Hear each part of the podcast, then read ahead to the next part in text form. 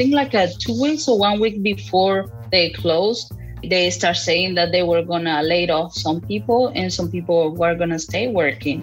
Mm, so everybody was in shock. This is Marisa Rocha. I like to be called Rocha. She's a utility porter at the Strat Hotel and Casino on the Las Vegas Strip. My duties are shampoo carpet, waxing the floors, stuff like that. Rocha is 40 years old, and she's worked at the Strat for seven years. During that time, she built a life for herself, putting in her hours, volunteering with her union, buying a home. And then on March 18th, 2020, the COVID 19 pandemic did something no one expected. It forced Las Vegas casinos to close their doors for the first time in almost anyone's memory. The Strat was no exception. I was on the hallways inside, and every, they were shooting like the power one by one, and you can see it on the on the hallway. It feels really sad when you see that it was like getting dark, dark, dark, dark, dark. And it was something that I, I never imagined it was going to happen. In January 2020, more than 81,000 people worked in the hotels and casinos along the strip. When those places shut down, the whole state was affected. By April that year, unemployment in Nevada was at 28%, the worst of any state in the US.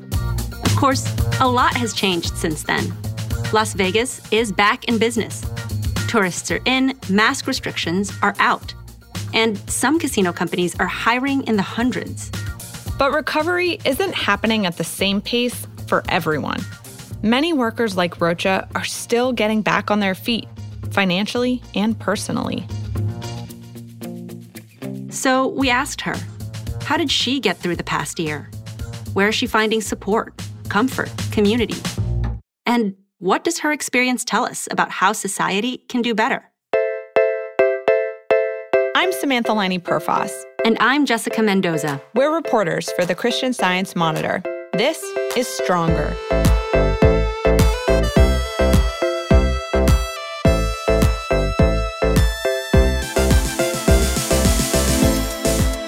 Six women about what they've lost to this pandemic and how they're winning it back. Today's episode The Service Worker. One thing we heard from almost everyone we talked to in this series they love living in Las Vegas.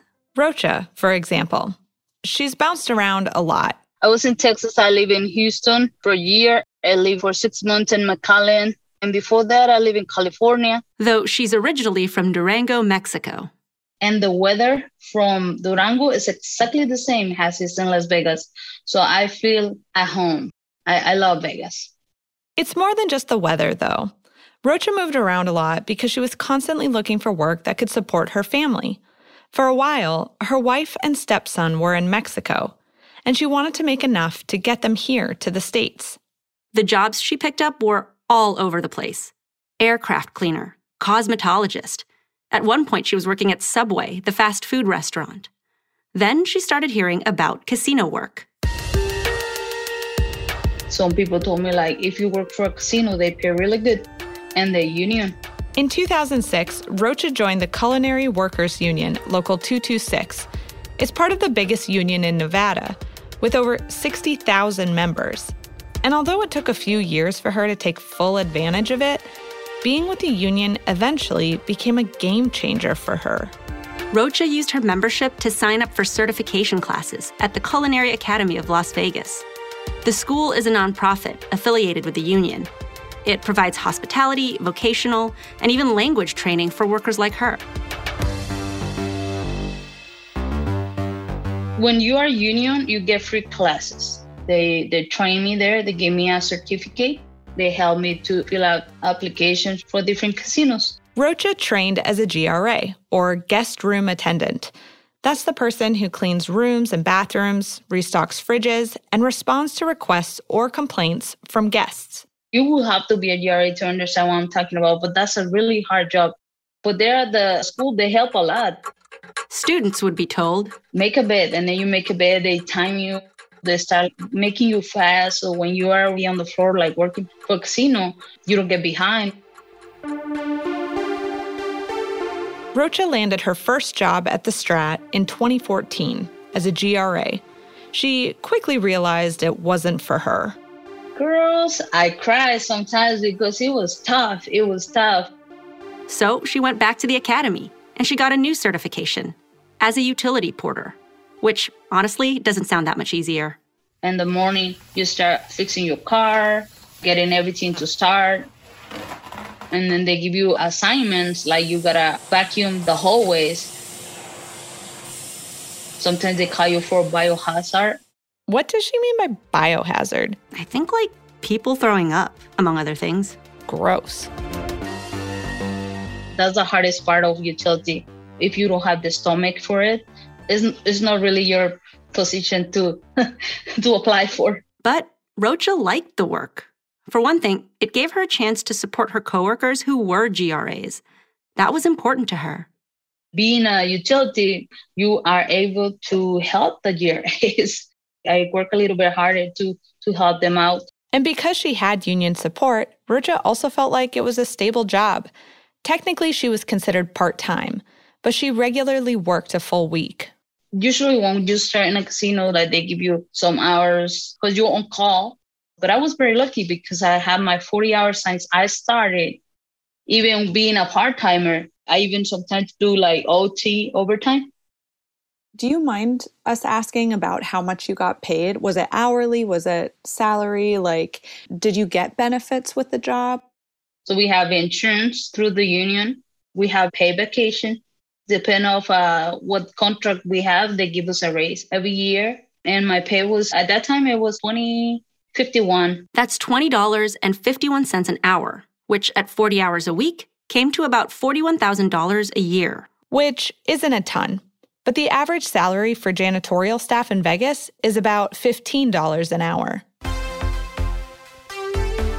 By the time she was at the Strat, her family had moved to the US from Mexico. And it was a union program that helped them get a house, the same house Rocha lives in today.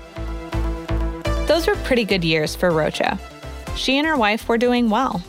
I have a, a really good marriage when I was married. She had her stepson. His name is Jose Armando Leon. And they were raising him to be empathetic as well as independent. Like the time all three of them worked at a local pizzeria together.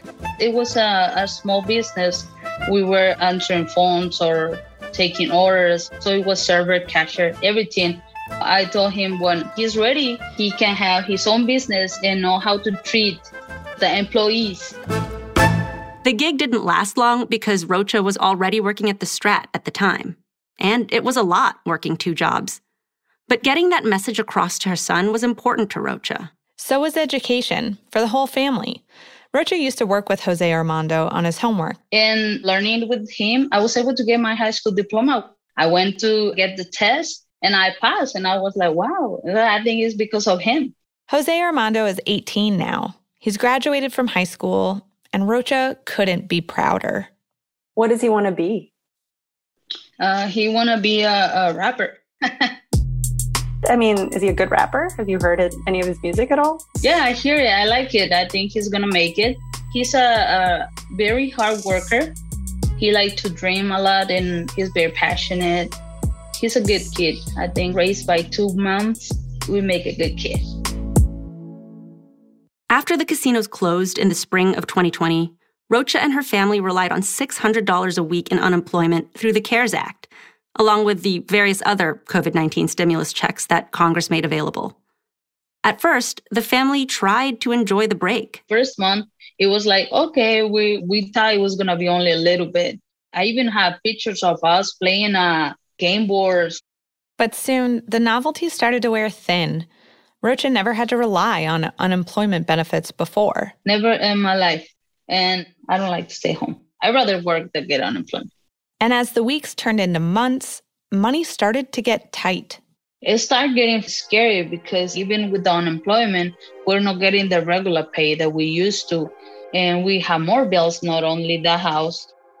What might have been the worst part, though, was that as all this was happening, Rocha's marriage ended. I got divorced during the pandemic, and it's still hard. Rocha, understandably, didn't want to talk very much about what happened. at least not until we met up with her in person. But the divorce meant that her wife and stepson moved out, and Rocha lost her support system at home. Before all this, the union was already a big part of Rocha's life. But as the hits kept coming, Rocha turned to the organization even more. Some of it was because they helped with resources. The union regularly connected members with state and federal sources of funding. We have a text that, that we receive from them. They keep us informed. They also work with the Culinary Academy of Las Vegas to provide food assistance through a program called Helping Hand. They had the food bank, and for some people that also have a way to get there, they do delivers. They're very they're very good at this. And then in July of 2020, after more than three months without work, Rocha finally got a call from the Strat telling her she could come back in. I was excited because we want everything to go back to normal. I only worked three days, and then that's when I got sick. So I called the housekeeping department, tell them, hey, I'm feeling this. I just want to let you know before I go. And they say, well, uh, stay home and HR will contact you. And they never did. Did the Strat offer paid time off or any support while you were unable to work? No, not at that time. We did reach out to the Strat. We asked about its policies around supporting workers throughout the pandemic. They declined to comment. Now we have a law here in Nevada is the SB4. Senate Bill 4 passed during the special session and offers protection for businesses and thousands of hospitality workers. It was inspired by a man who worked on the Las Vegas Strip as a Caesars Entertainment employee. He lost his life but earlier. Critics claim it does not go far enough. Senate Bill 4 requires Nevada employers to provide 10 workdays worth of paid leave for workers who test positive for COVID 19. It's named after Adolfo Fernandez, a utility porter who died from COVID 19. The bill excludes healthcare and public school workers, and it removes liability from employers if they follow the safety guidelines, which led some activists to say the bill didn't go far enough. Still, the union fought heavily for the bill because of the protection it would provide its members, both in terms of financial security and their health. The bill didn't become law until August. Too late, really, to help Rocha. But that whole experience made her feel that her values and priorities really aligned with the unions. Now it's like I feel more safe. And this is about honesty, you know, not about, oh, I'm going to get my, my day of pay. It's about honesty and caring about others. To be clear, we're not here to judge whether unions are good or bad. It's just to say, for someone like Rocha, it was life changing to have an organization like the Culinary Workers Union supporting her, even before the pandemic. And after everything she went through, well, it was through the union that she found purpose, community, and a lifeline. For real, it's not that I put too much cream on the tacos about the union, but if it wasn't for them, I would feel alone. You know, they were there for me all the time. Like the other women in this series, Rocha's year was beyond rough. But throughout our conversation with her, she was always ready with a thoughtful comment, or a dry joke, or a smile. So we were excited to meet her in person. After the break, we visit Rocha and her dog and see how she's doing.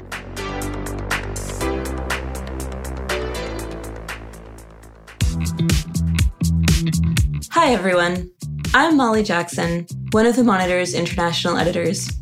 This has been a year when we appreciate the people who can keep us going family, friends, coworkers, anyone more than ever, especially for working women. When you feel this close to dropping one of the way too many things you're juggling, it helps to hear you're not alone. These are the stories of Stronger.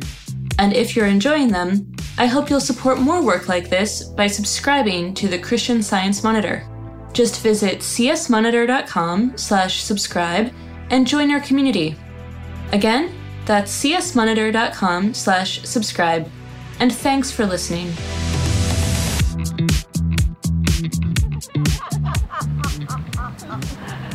Go ahead and move up, please. We went to see Rocha in Las Vegas in late April of this year. By then, she was more or less back at work, but her hours weren't regular yet, so she was still getting food assistance from the union. Last name? And your phone number? Is uh, We're not sharing her number. But we will share that there was a volunteer booth that was playing very loud party music. They had a box of Krispy Kremes open on their table, and Sam got very close to snatching a couple for her greedy self. That is not true. I just thought about it for like a second. If you say so. I did have us peek into Rocha's food box, though, to see what she got that day. And she did warn you, Sam, there wouldn't be any candy in the box. Clearly, Sam has a sweet tooth. Can you tell us what's in the box? Uh, a zucchini, I guess it is. Yeah. Uh, carrot, onion, apples. There's uh, It's like potatoes in there. potatoes. And then there's like grains and mac and cheese. Yes. Each box had just about enough for a family of four for a week. Remember at the start of this episode, we said that recovery wasn't happening at the same speed for everyone? Throughout the pandemic, something like 1,800 union members a day were going to Helping Hand pop ups to pick up food for their families. And it was easy to believe those numbers, judging by the cars we saw lined up that day. The union said that as of June, the program had supplied 350,000 packages of food to laid off and furloughed hospitality workers. For these folks, people like Rocha, not having to spend on food meant they could use their unemployment funds to pay their mortgage, pay their bills, and other expenses. She did say, though, that it doesn't have everything. She usually goes to the grocery store for dairy, other perishables, stuff like that. Oh, and also tortillas, an essential item. So, yeah, that's what we get, and they'll allow us to come like uh, once a week. Yeah, so it's something less that you have to bring, you know, from the store. Like exactly when we get this, what we do is uh, chicken soup with vegetables. So that way we use this, and uh, yeah, it really, it really helps. That same day, we sat down with Rocha at her home, just a few miles from the park where the food bank was set up. We showed up bright and early so we could catch her before work. I can bring you to the backyard if you want to see that. Yeah, I don't have it really neat, but That's okay.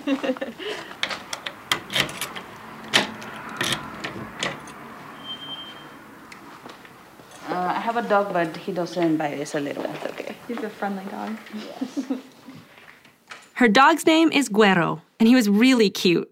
He's a Maltese poodle mix with a Pomeranian grandpa, and he had his own doggy house in her living room. and it sounds like you have some like multiple. Oh, hello. Oh, he never bark. Really? Güerito. No? You're a fierce guard Is he? dog. Come on. We got comfortable in her backyard, which has a stone patio table and benches. Rocha was already in her strat uniform. She'd gotten a call to come into work later that day. Recently, the strat has been calling her in for shifts more regularly. Last week was the only time that I worked five days. So today is my fifth day this week. Wow. Does it Yeah. feel good? Yeah. Yeah. I got uh, my first check from them, and uh, it was refreshing. You know, coming back, it made me feel nice and, and happy inside. It was great to hear her say that. What with the layoff and the divorce and getting sick, it seemed like Rocha deserved at least one good break. Thankfully, she's had more than one. In the spring, her mom and nephew moved in with her. Along with slowly getting more hours at work, it softened some of the pain of her marriage ending. The split wasn't about like no love, it was more about my goals are not your goals. But we still have a, a nice relation. We get along. Rocha has stayed connected with her stepson, too. He was really understanding of what his parents went through. At the end, we talk, and he only asked, Are you guys okay? Are you sure? He was the psychologist of us. But the union is still a constant presence, and not just as a source of material support. The union has helped Rocha to find purpose. Ahead of the 2020 election, Rocha spent some time out of state, campaigning for various Democratic candidates. That was the first time she'd ever done any kind of political work, and she really valued the sense of empowerment that came with it. I find out that there's different ways to grow as a person. And lately, she's been putting in volunteer time as a shop steward, which is essentially a union representative. The work involves everything from answering members' questions about contracts to acting as a witness when a member is called in by their employer. But for Rocha, ultimately, It's about helping other members be aware of their rights as workers and making sure those rights are respected and protected. Knowing your rights is, is amazing because you don't have to get mad. You are telling them with knowledge, and that's how we fight. That's how we fight. It's rewarding. Of all the ways she was helped by the union, Rocha said the best thing was not feeling alone. If you need food, they're there. If you need to get a house, they're there. If you need an education, they're there. If you need a lawyer, they're there. Health insurance, that's something amazing, you know. Would you say the union in some ways feels like a family or a community? Yes, it is. And in like in other families, they have issues, you know. Mentally, I think is always feeling secure that even if right now is bad, if we keep united, we're always gonna win. Even as a country, as you know how the world we get connected through the pandemic, and we're making it. We're making it work. Like I said before, I don't want it to be normal. I want it to be better than before. Sam, something you and I talked about a lot while producing the series is how inspiring it is to be around women who don't let bad breaks keep them down. But I think what I really appreciated about Rocha's story is that it shows how important it is to also have structures for support. A community that's there for you to lean on, whether that's family, friends, coworkers, or like for Rocha, something a little more organized. I think that's something a lot of us take for granted. So it's kind of like you can think whatever you like about unions, but to me, the takeaway is that Rocha feels like that's the kind of support she's getting. It's her community. Yeah, I totally agree. And for Rocha, being involved in the union has also made her realize that she has a voice that she can use. And it's empowering, not just in her own life, but also in advocating for others, too. Before we left, she actually mentioned that she wants to invest more time in advocating for the rights of the LGBTQ community. She especially wants to work with young people who might not have a support system yet. In many ways, the union showed her how strong her voice can be, and it's helped her step into her own sense of power and agency. Do you feel like this past year has changed you?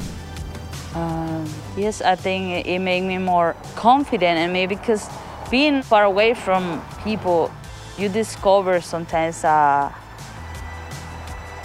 different qualities that you have that you didn't know that you have that make me more like I'm okay with myself. I'm a strong woman.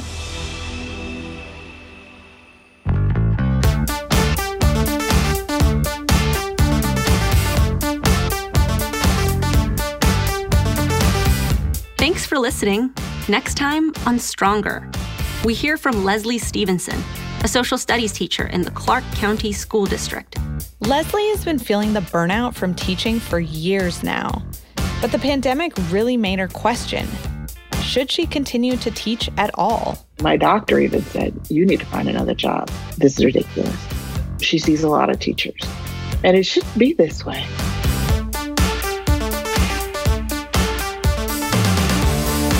We hope you'll join us. And if you enjoyed this episode, please rate and review us. You can find all our episodes by searching for Stronger on Spotify, Apple Podcasts, Google Podcasts, and Stitcher. Or visit csmonitor.com slash stronger. This episode was reported and produced by me, Jessica Mendoza. And me, Samantha Laine Perfas. Edited by Clay Collins and Trudy Palmer. Sound designed by Morgan Anderson and Noel Flatt. Additional audio elements by KTNV Channel 13 Las Vegas and 8 News Now. Brought to you by the Christian Science Monitor. Copyright 2021.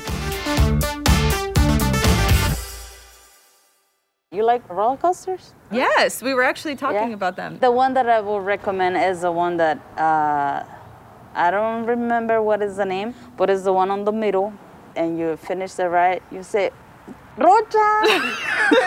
How could she do that to us? yeah, it's a it's a really good ride. That's Okay. the best one. Your legs end up like like Bambi when he was in the, you know, Just shaking and Yes. quivering.